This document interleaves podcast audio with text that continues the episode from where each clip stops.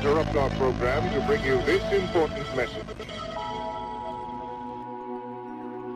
Welcome to Interrupted, the podcast of the Westar Institute, which is dedicated to advancing scholarship on the history and evolution of Christianity while exploring issues that matter to society and culture. Interrupting, enriching, and disturbing conventional religious discourse in the public square, Interrupted brings the expertise of Westar scholars, guests, and practitioners to bear on important issues in the world today.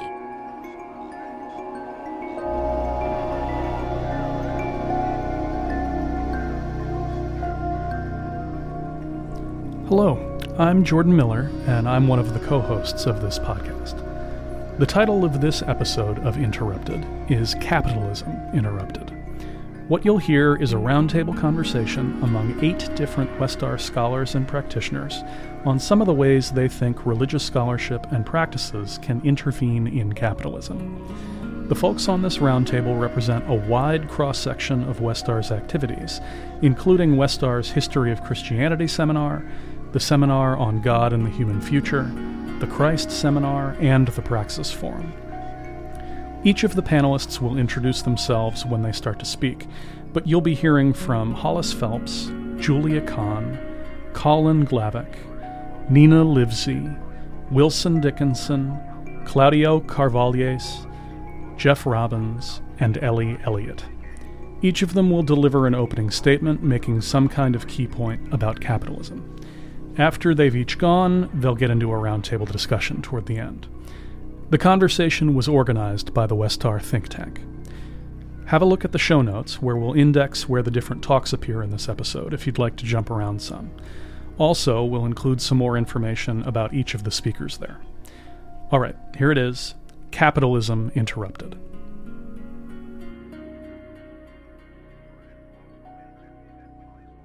I'm Hollis Phelps. Um, I'm an associate professor of interdisciplinary studies at Mercer University in Georgia.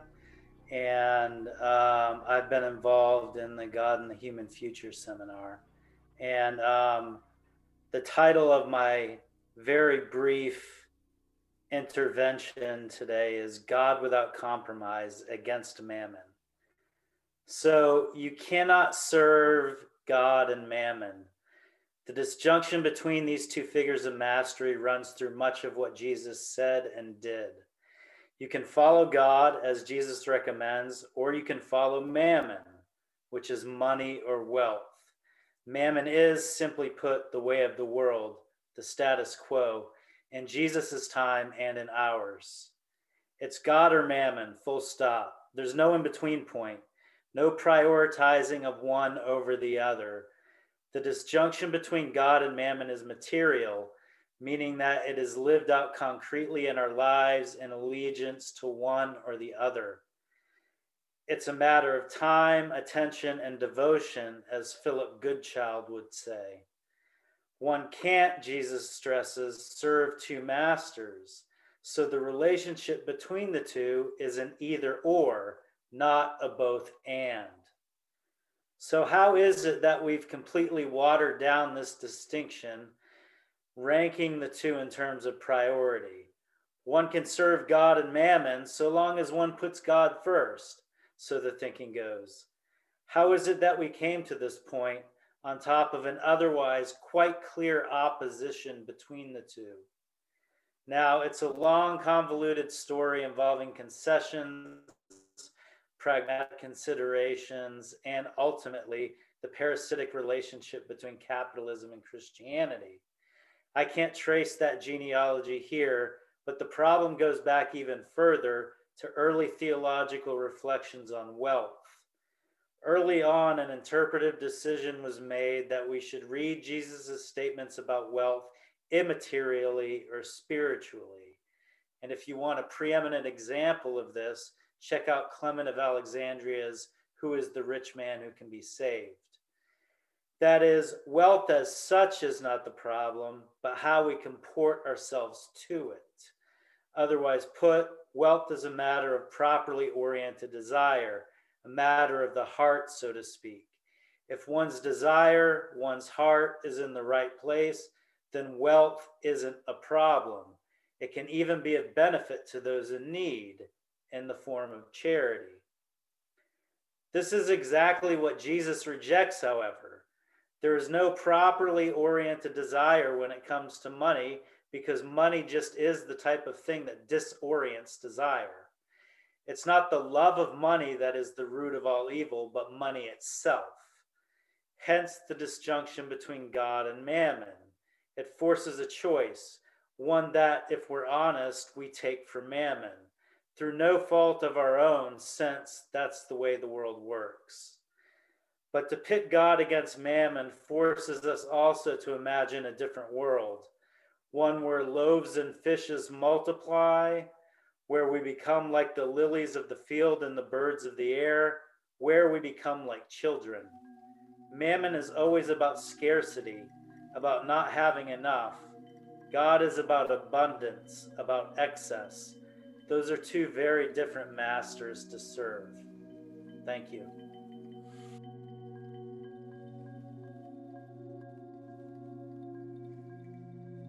Good evening. So I'm Julia Kahn, and I am a member of the think tank. I am the co-chair of the Praxis Forum, as well as a pastor of Charlemont Federated Church in Charlemont, Massachusetts. And it's wonderful to be with you this evening. If I were to sum everything up, I would say that, in short, trickle-down economics is incongruent with the teachings of Jesus. Jesus' sharing of food and resources was an integral part of the early Christ communities. After Christ, we first hear this from Paul. In Second Corinthians, he writes about a collection for the Jerusalem church. There he says, "It is a question of a fair balance between your present abundance and their need, so that their abundance may be for your need, in order that there may be a fair balance." Paul is asking the Christ followers to bear one another's burdens, a theme we also hear in Galatians, where bearing one another's burdens is seen as fulfilling the laws of Christ. Seen in this way, the body of Christ becomes incarnate when it seeks to help other members in sustaining one another. They become one body, a new creation, something that scholar Aliou Niang describes as a believer being led by the Holy Spirit into a new and upright relationship with the world centered on ethics. Communal sharing is still in effect some years later when the Lucan author pens Acts. The theme runs through chapters two, four, five, and six, and I'm sure plenty of scholars can tell you all about it more in depth. And it can be seen in descriptions of the earliest worship, concentering on the sharing of a communal meal, and it can be seen in the rise of aesthetic communities in the early church. So how did we get from its common practice in the early Christ communities to the notion of trickle-down economics? I believe it begins with Constantine and the union of church and state. It is perfected in Europe, where it becomes so enmeshed with keeping socio-political norms that the reality of Jesus and his early followers' existence all but vanishes. Gone are notions of the cross as an act of commitment to one's community. Gone are notions of Jesus so loved the world that he gave himself up. As Christianity made its way to the modern Western world, the spreading of Christianity was seen as one and the same as the spreading of Western thought, commerce, and land holdings. From a history of confronting Roman imperialism, Christianity weds itself to Western imperialism. Rather than critiquing socio-political and socioeconomic realities, the church upholds them.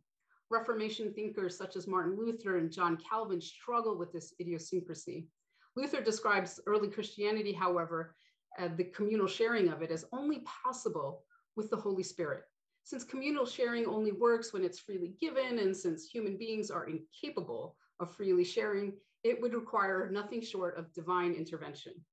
And Calvin goes even further. He says something to the effect that common sharing is an act which should be held in check.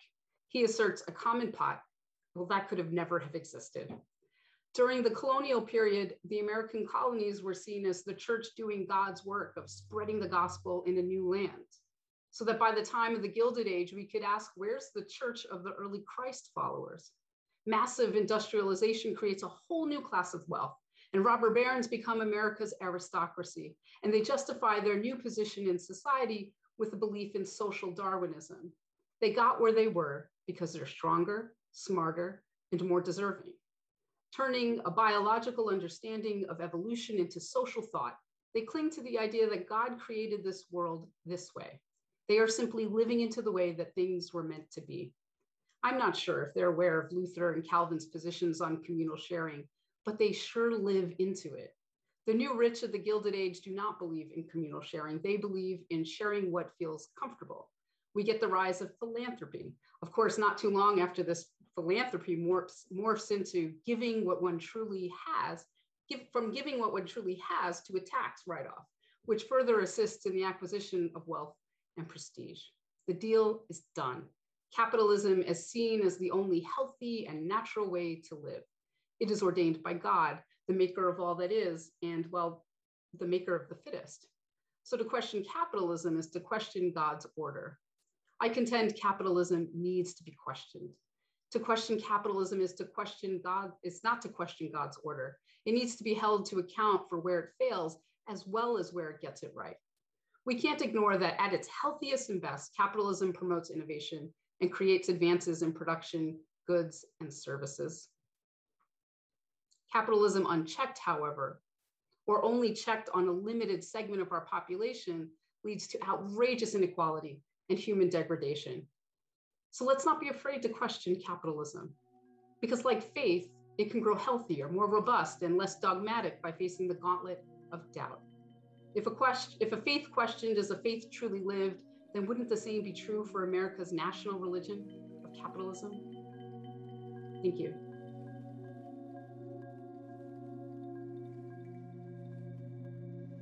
Hi everyone, I'm Colin Glavak. Um, I'm one of the founding members of Praxis. I currently work as the Praxis coordinator. I put together events for Praxis. And when I'm not doing that stuff, I'm a real live writer. I have two spy thrillers published and I should be publishing my third book soon. I just need to do some formatting. So I'm sort of a weird one on this panel, right? Like, what's this writer dude have to say about capitalism or theology or whatever? Well, I'm a millennial, so the culture of concern around capitalism is in me. And I've been a part of Westar and Praxis for a while, but I, I want to say something slightly different. Uh, I want to bring something different to the table with my background as a writer that I think is relevant.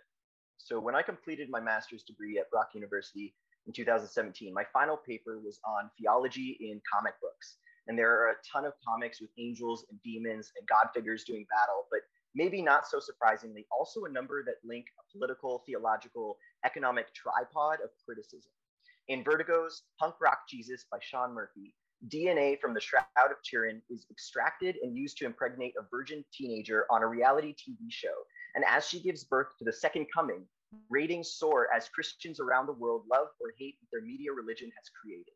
In Vertigo's Hellblazer, issue number three, written by the, in the eighties by Jamie Delano, investment associates are actually demons in disguise and capturing yuppie souls because the soul market is booming thanks to Thatcher's conservative government and likelihood to continue her term. So I try and continue this tradition. In my new series for young adults, a young kid gets thrust into the world of magic, but I link this with contemporary economics and finance. Our protagonist has to go through customer service to get through to a Lord of Hell. And when there, the Lord tries to sell a limited time bundle of desires in return for his soul, which can be paid bi-weekly. While traveling through hell, our main character rides in a boat driven by a retired Grim Reaper through the harrowing river of retail, where lost souls who have worked retail try desperately and violently to sell things with famous sales lines like buy one, get one free, and a demonic manager the size of an apartment building demands to see a rewards card. So lots of fun stuff. But this is all to say that with stories, we can link theological conversation around capitalism in ways that can present themselves more powerfully and to different audiences through story. We are very good at identifying capitalism's problems, and we're even pretty okay at coming up with some solutions. But what I think is we really struggle to implement them. And I think that has a lot to do with the story of capitalism, how people perceive it and them as characters in that world. In many cases, what has been and what will always be. It is a very similar problem we face with Christianity. So, just as theologian Don Cupitt calls for in his book, A New Great Story, we need, we too need to envision a new story as we move forward while interrupting capitalism. Thank you.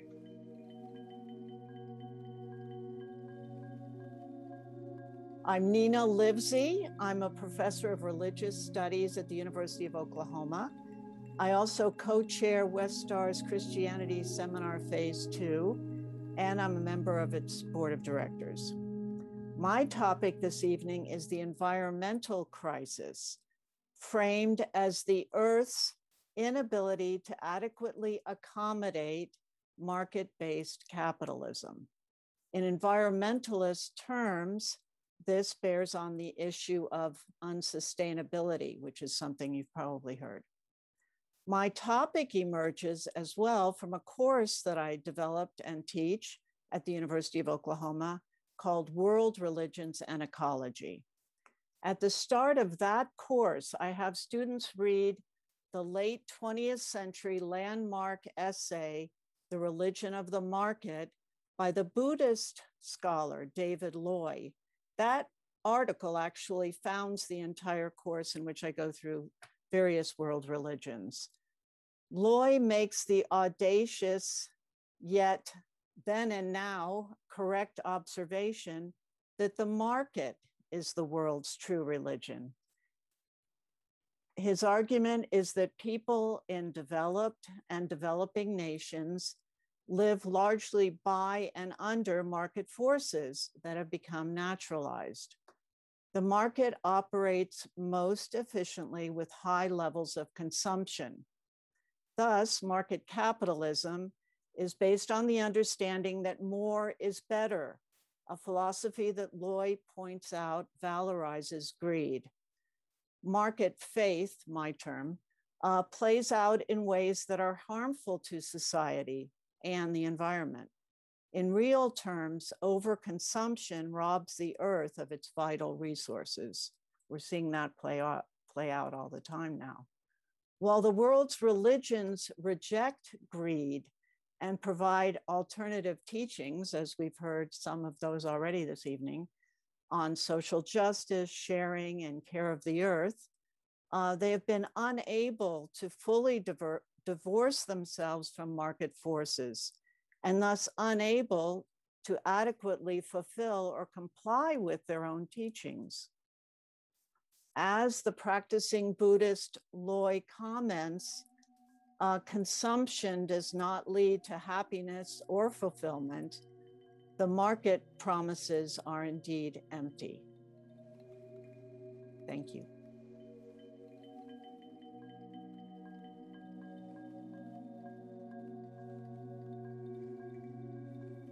Thanks, Jordan, and thanks for the invitation to be here. Thanks, everybody on the think tank for uh, putting this together. Um, so I'm Wilson Dickinson. I teach theology. I'm the director of uh, the Doctor of Ministry program at Lexington Theological Seminary. Um, and I also direct the Green Good News, which is an organization that educates, cultivates, and organizes around issues of sustainability, of environmental justice, and Christian discipleship. And I'm also uh, part of the steering committee for the new Christ Seminar. What I really want to say, though, I should probably actually introduce myself as Teddy's dad, Carly's husband, settle, settler colonialist son of the bluegrass, um, because my thesis is, is that our inability, that our inability to see the overlapping spheres of the commons, social reproduction, and creation make it difficult for us to see the alternative forms of power pulsating through the margins and recessive layers of Christian traditions like Acts two and avenues of action for us today. Um, so I want to spend my time simply trying to kind of point to and name these spheres. Um, and so I, I, I was going to give you all a little diagram. It was actually, it's just, I think you all can picture this. It's a circle with a line through it. it's, a, it's a very simplified version of something that's taken out of um, Herbert Reed and Betsy Taylor's book called Recovering the Commons. And so all I want to do is designate this. So, so you know, at, in the top of that sphere, um, it's, I, I labeled it the domain of production. And the bottom of it is the, is the domain of reproduction, right? So the dominant systems and even cultural forms in our context tend to see everything as a big market, right? So the dominant imaginary sees everything's in terms of the domain of production. So natural systems are said to be governed by competition, and the laws of the market are themselves thought to be natural, et cetera, et cetera, et cetera.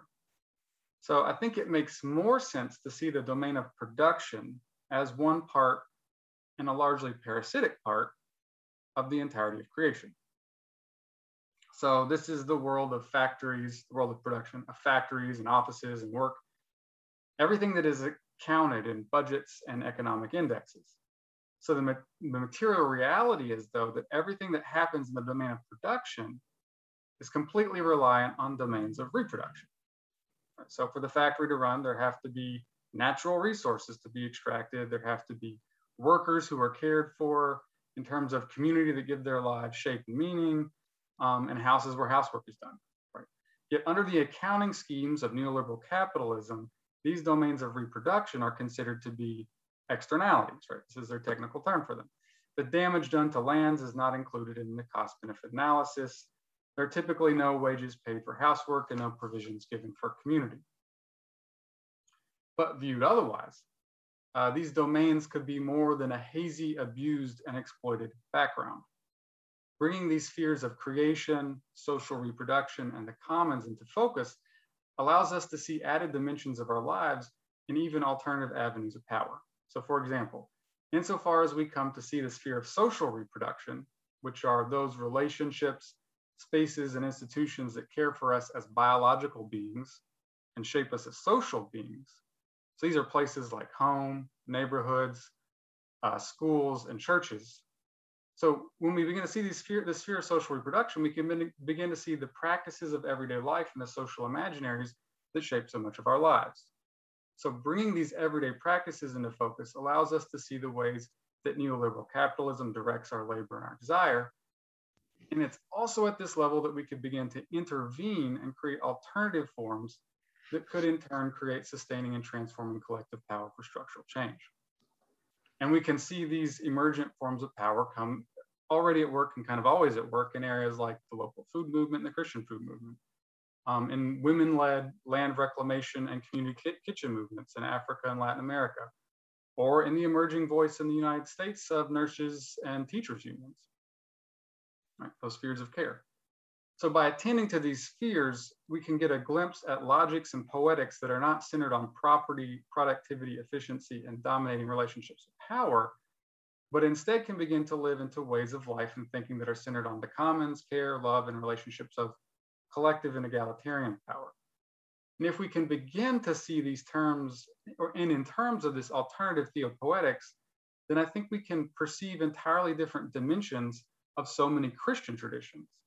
Right, we can begin to see that the visions of sharing that happens in breaking bread from house to house and pooling resources are grounded in a political and theological vision of the commons and a vision of social change that builds power through social reproduction.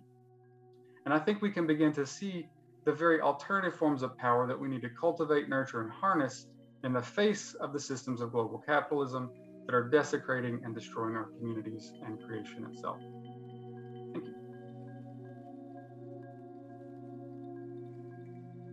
My name is Legion, and I own you.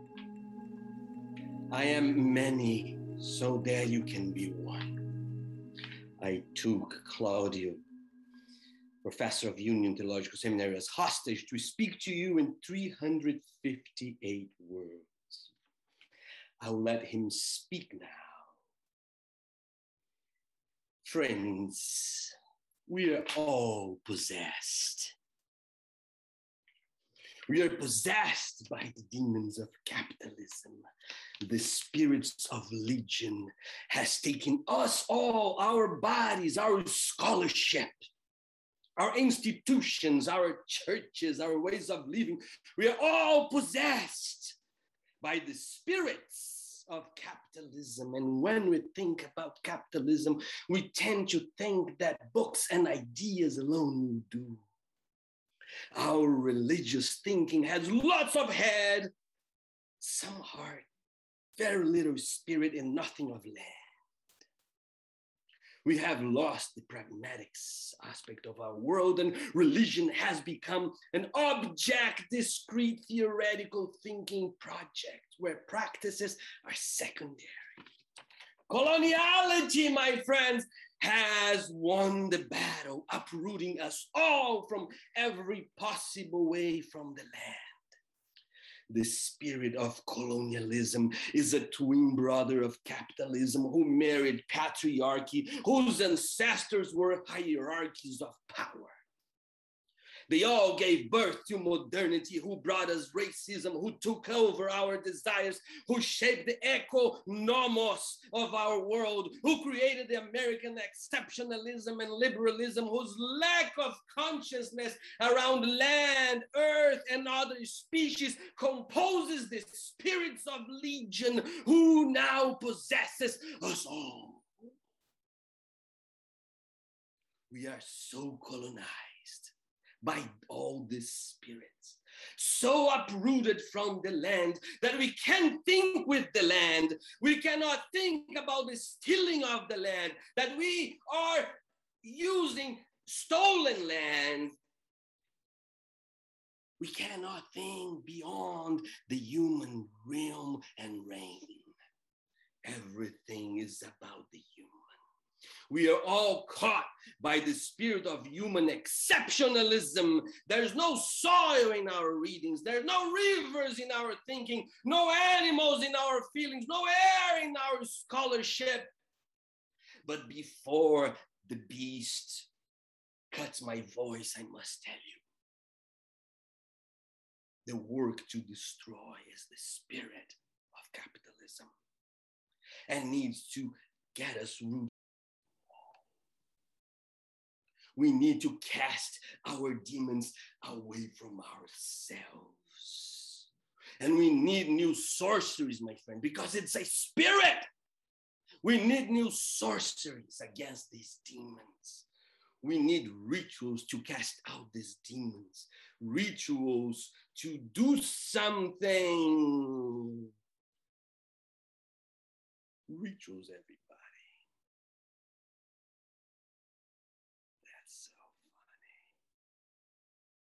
Rituals.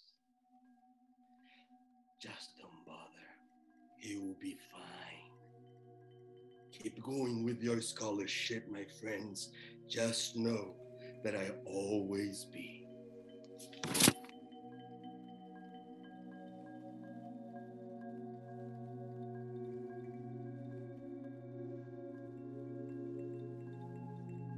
I'm, I'm Jeff Robbins. I teach at Lebanon Valley College. I was a uh, longtime co-chair of the God and Human Future Seminar and current chair of the Westar Board of Directors. Um, uh, my comments, I just wanted to kind of acknowledge uh, that I'm very sort of reliant on a couple of other works that uh, have informed my own thinking about the connections between Christianity, I guess American Christianity, and um, capitalism. And that's Kate Bowler from Duke, her, her book, Blessed, History of the American Prosperity Gospel, and also uh, Chris Lehman, The Money Cult, Capitalism, Christianity, and the Unmaking of the American Dream. Um, these are books, maybe I can uh, provide a link to those in the, the notes after I'm done. Also, there's a really excellent podcast um, from P B S, uh, Throughline podcast, uh, part of their capitalism series uh, entitled God Wants You to Be Rich. So in, in light of that, um, I want to make the argument that the, that the making of American Christianity can be told by drawing a straight line from the Second Great Awakening to the prosperity gospel. And it includes re- religious figures such as Charles Finney and Oral Roberts, to various self-help gurus such as Norman Vincent Peale, Tony Robbins, Oprah Winfrey, and even Donald Trump himself. By this reading, the high point of the political mobilization of the evangelical right in the United States was not George W. Bush's faith-based agenda, as it is often thought to be, but instead Donald Trump, who represents the apotheosis. For it is Donald Trump, or better, Trumpism, that has successfully taken the precepts of the prosperity gospel and channeled them into a political movement. The figures mentioned above are each in their own way apostles of the prosperity gospel, and as such represent a succession of theological entrepreneurs who together provide a spiritual psychology of success. By their shared message of pulling yourself up by your own bootstraps, or in the words of Kate Bowler, their shared message of a gospel of empowered individualism. Not only do they provide a theological sanctification of neoliberalism, the idea that the free market is the solution to all of our problems, but this message is also quintessentially American and how it's how it seamlessly folds into the notion of American exceptionalism and the American dream. So to fill in the details just a little bit, Charles Finney was the leading voice of the Second Great Awakening. Interestingly, he was not a trained minister by trade, but instead a practicing lawyer. Like many of his generation, he was a victim of the salvation panic described by Max Weber in The Protestant Ethic and the Spirit of Capitalism. To alleviate the anxiety felt in association with the doctrine, sorry about my dog, about the doctrine of predestination, it was Finney who spoke of, quote, active measures one could take to bring about one's salvation by asking the question, given the absolute sovereignty of God, what is actually in my control? The answer he offered as an itinerant preacher traveling from one tent revival to another uh, as the young independent United States was still being forged as a nation was that I can create a better, more productive self. And by the signs of my own productivity and success, this serves as God, as proof of God's favor towards me. I can rest assured in God by resting assured in my own well-being. Fast forward from Charles Finney to Oral Roberts, a master of radio and early television, whose promise of healing and prosperity translated into the health and wealth gospel. It was he, better than most, who turned evangelization into a full business venture. And he accomplished this largely through what he called the seed faith doctrine. That is, faith is made tangible as a down payment. It so happens that his health and wealth gospel coincided perfectly with the post-war boom economy, in which there was a massive growth in home ownership, Cold War anti-communism ideology that increasingly saw America's rise as a superpower as a sign of God's favor, and simultaneously with the notion of Jesus being popularly portrayed as this businessman, as in Bruce Barton's bestseller, The Man Nobody Knows. And all of this leads to where we find ourselves now, where in the neoliberal sanctification of the market, tells us in so many ways to not be afraid. No matter the economic anxiety, no matter the precarity of contemporary life, no matter the lack of job security, the social dislocation, the widening gap between rich and poor, the border crisis, the tide of anti-immigration sentiment, and the list goes on and on. Do not be afraid because God helps those who help themselves. This is the distinctly American gospel that has slowly but surely allowed the creative destruction long associated with capitalism to do its job on once, what once was the good news for the poor. Thank you.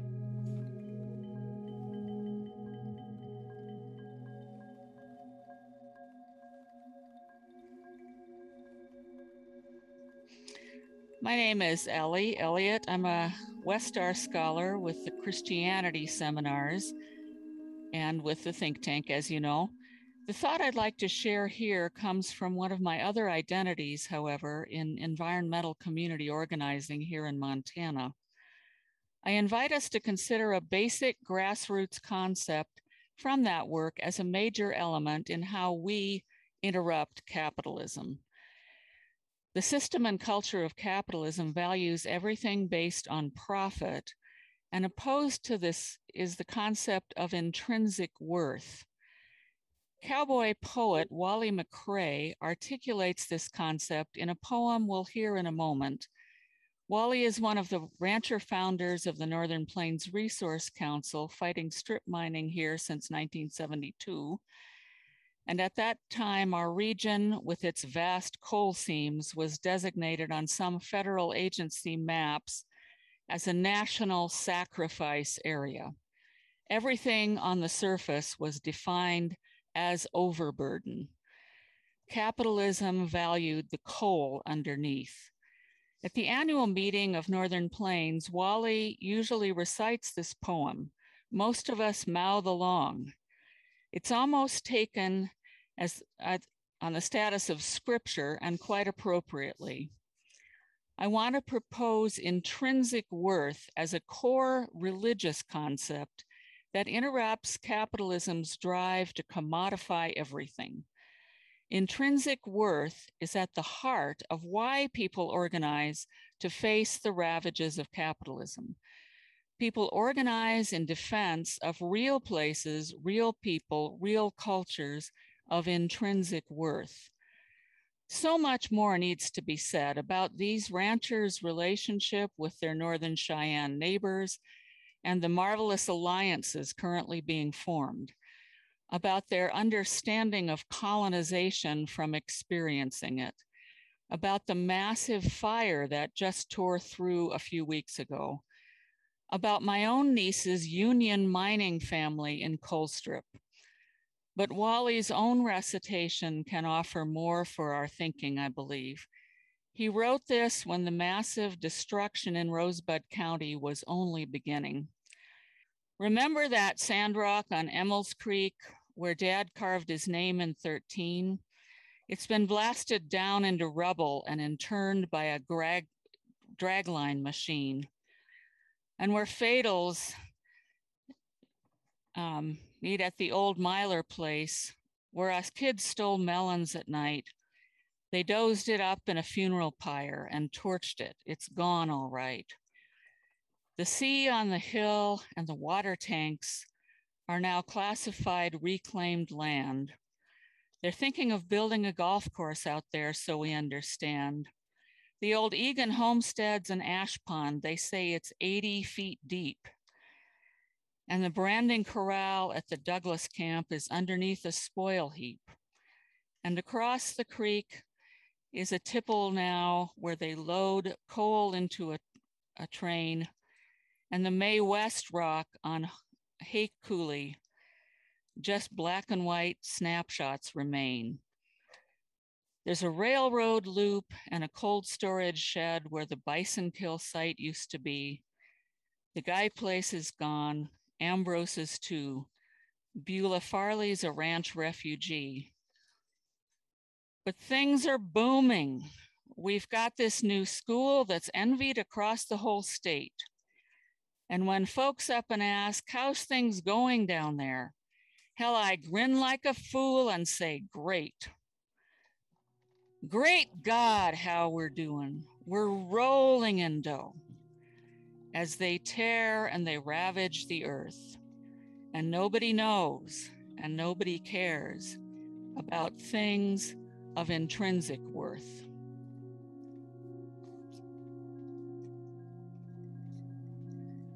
So for our reflection, how can our commitment to things of intrinsic worth interrupt capitalism?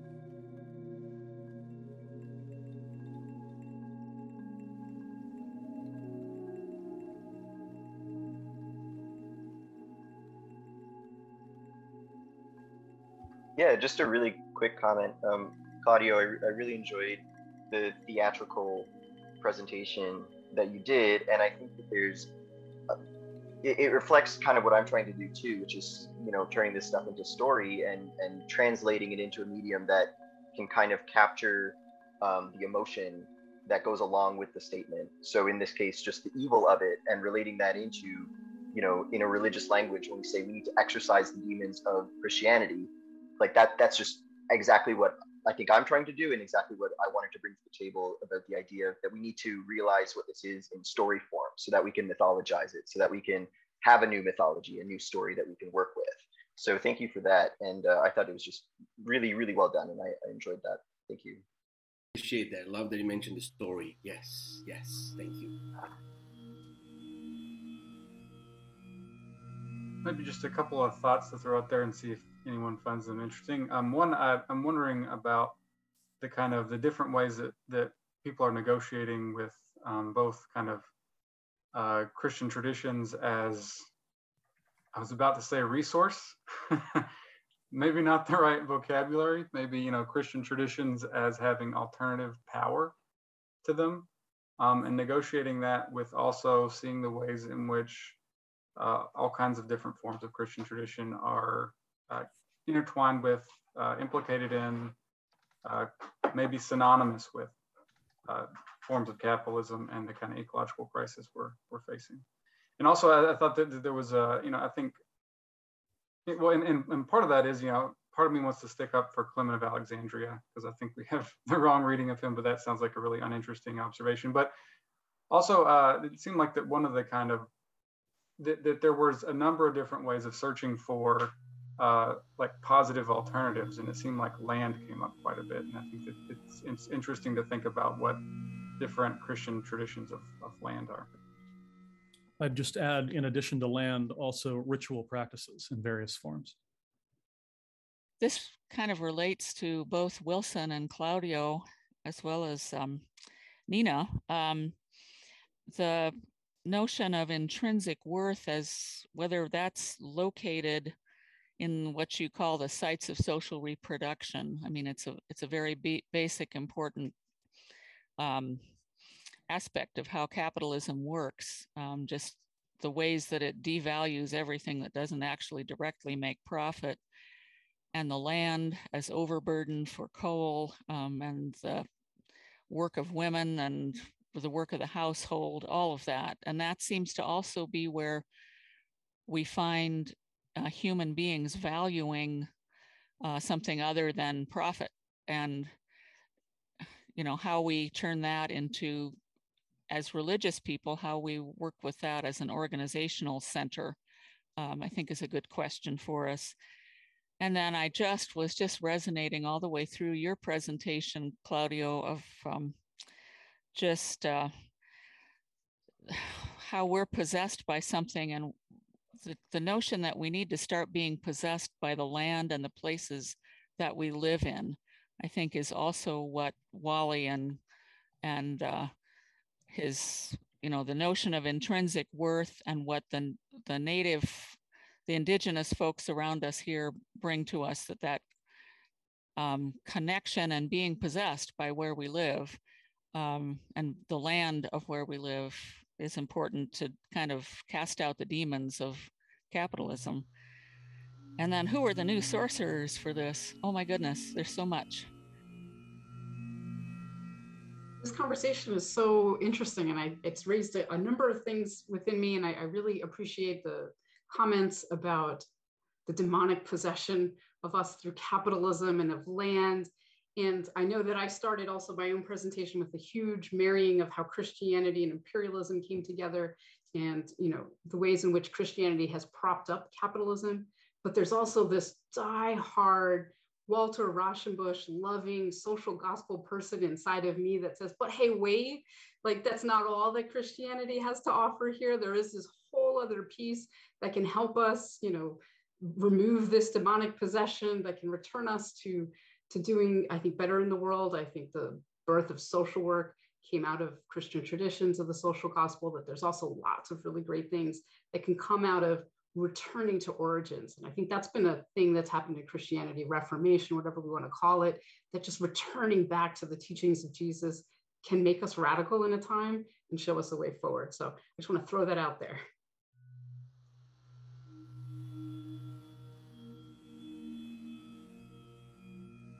To Wilson's comment, I, I mean, I think it's about um, recovering what you can from a tradition, recovering the liberatory aspects of a tradition.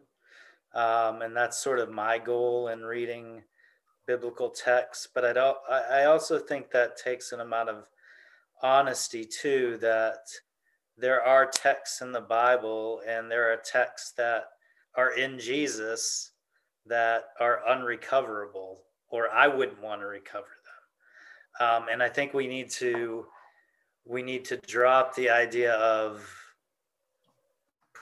perfection when it comes to biblical texts. And I, I think we've done that um, with a lot of the texts in the Hebrew Bible and other places in the New Testament, but I still think we want to hold up Jesus as this paradigm for obvious reasons. But we also need to be honest when Jesus says things that don't fit with what we want to do as well. Um, And so um, that's what I would add to the discussion. But I think there's a place for recovery, but I think there's a place for honesty and what we can't recover. And There are cross purposes in biblical texts. There are some texts that are liberatory, and there are some texts that support empire. And those are all found in the same Bible. And we need to be honest about that. So it's not just about recovering biblical texts. It's about recovering the right biblical texts. Ones that foster liberation.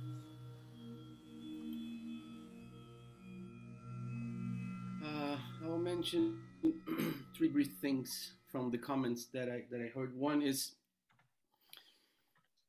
I think the structure of, of, of theology when it's organized around the transcendence and immanence uh, uh, messes up so much with uh, with the notion of the sacred and what is sacred, what is not sacred. You're always pinpointing, and and so we have turned this an inward uh, Augustinian inward uh, uh, an outside uh, um, action of an inward event, right? In in in Augustinian ways, and and so I think that. That has been complicated by the very notion of what is sacred. And I remember uh, uh, Wendell Berry said that there's nothing, uh, um, that everything is sacred, there are only desecrated things.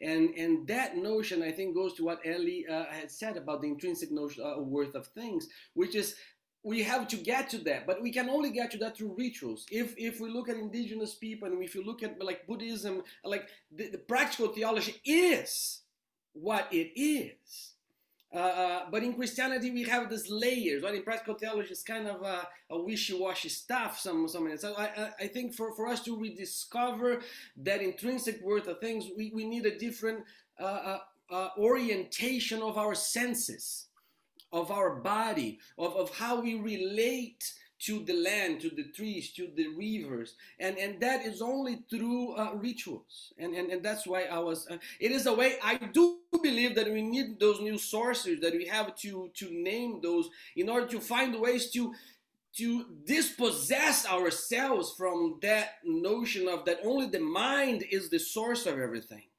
right? And and we can figure out everything by thinking only. Uh, and so I think that's why uh, uh, one task that I think is, what are the new sorceries and the new rituals to help us to get to the um, intrinsic worth of things?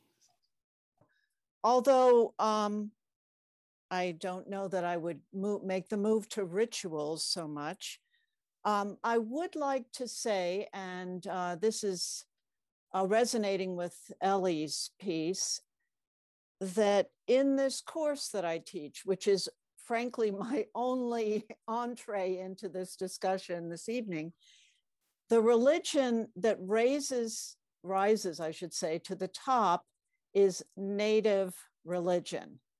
That scores an A. The rest of the religions, not even David Loy's Buddhism, rises very high. And that's where I think you get to this intrinsic worth, because the land be, has value. In no other religion that we study in this class, um, uh, do you does is there an honoring of the land? Uh, mind you, the course is about the environmental crisis, environmentalism, um, but the land reigns supreme in native religion, and it honors the land, the trees. And um, this may sound heretical, but to me it sounds more and more uh, natural. It, it, the trees have a spirit. Uh, we need to hug the trees. I don't know, you're not gonna call that a ritual, but I think that's the kind of turnaround that it's going to take if we are going to address what I'm calling the environmental crisis.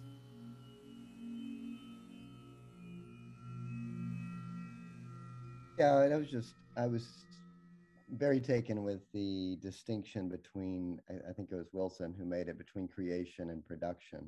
Um, if only I, I, but because I had not really thought about that distinction before. And I am wondering what that does to the concept or the attempt to sort of value the intrinsic worth of things.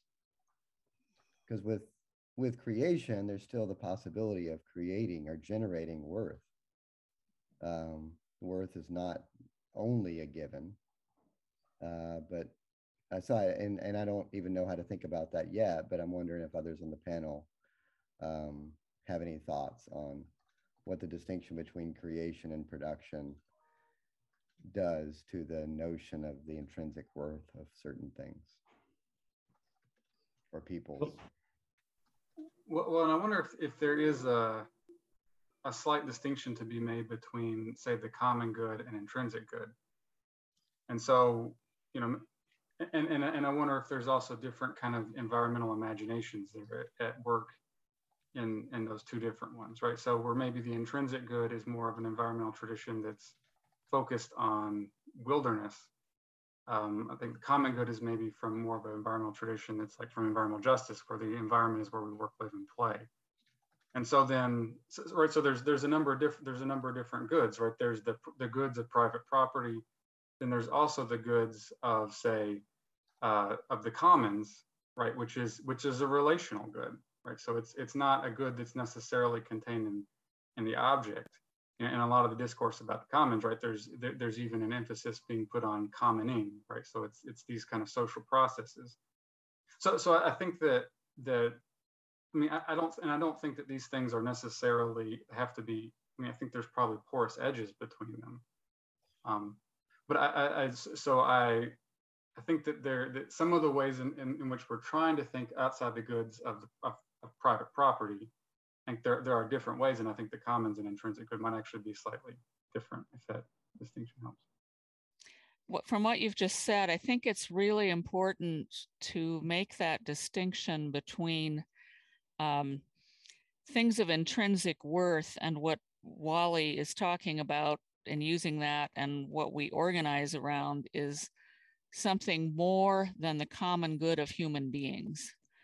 It is also the land, and that um, what's emerging with the alliance of indigenous groups and ranchers and environmentalists in Montana and elsewhere, which has defeated the Tongue River Railroad, the Keystone X L pipeline. I mean, it's it's powerful, but it's looking at more than the human common good, because cap what capitalism does is rape and pillage everything, including the land.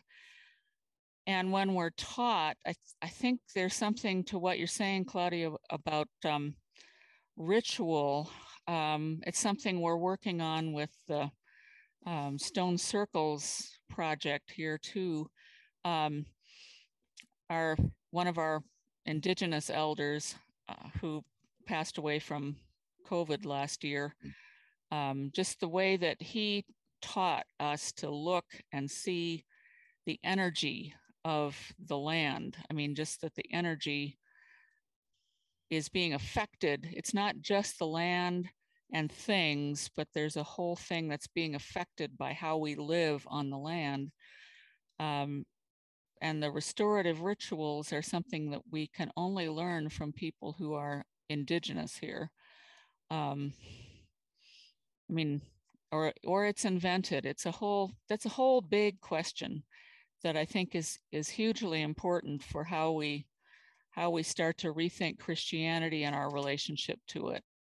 Yeah, I just noticed the, a lot of the language and a lot of the stuff we're talking about is, is just very um, rooted and is very, uh, assumes a certain permanence.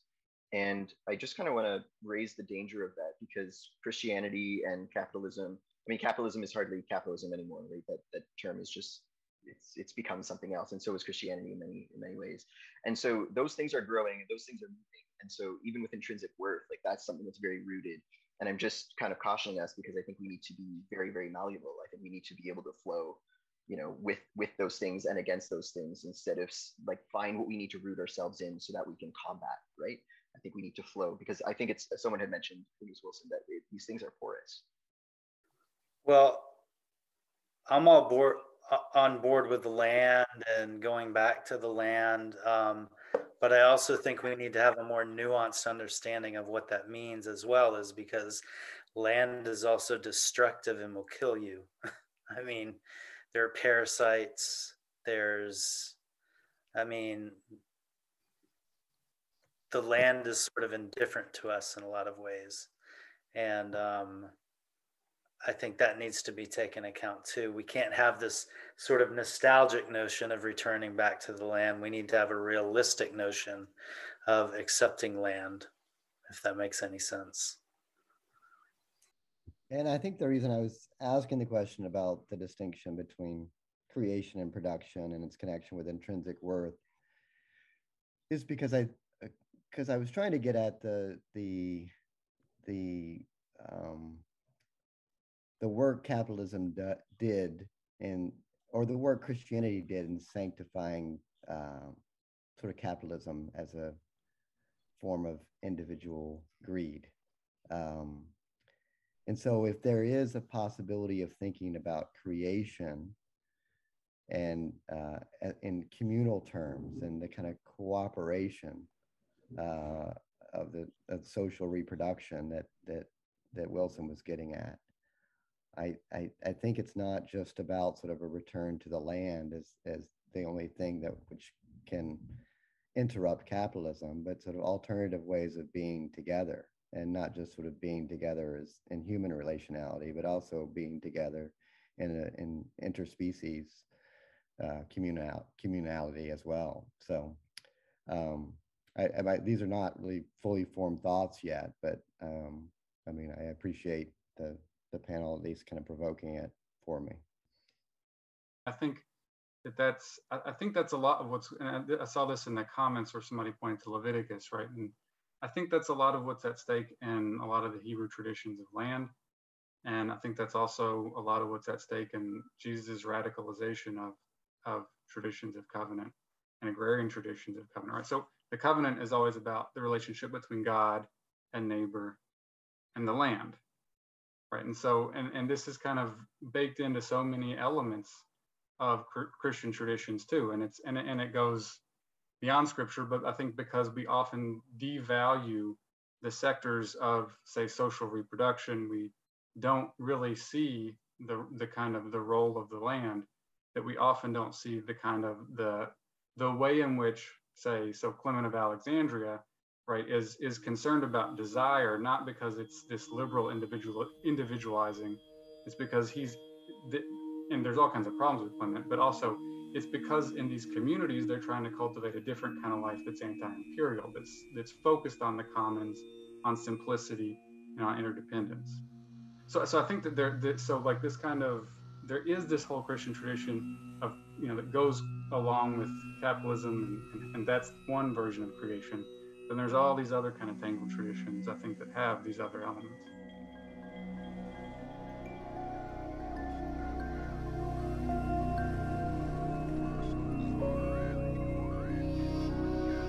Thanks for listening to this episode of Interrupted, the Westar Institute podcast. If you would like to learn more about the Westar Institute or become a member, visit westar institute dot org. Interrupted is produced by Jordan Miller and Matthew Baker. We hope you'll join us again next time.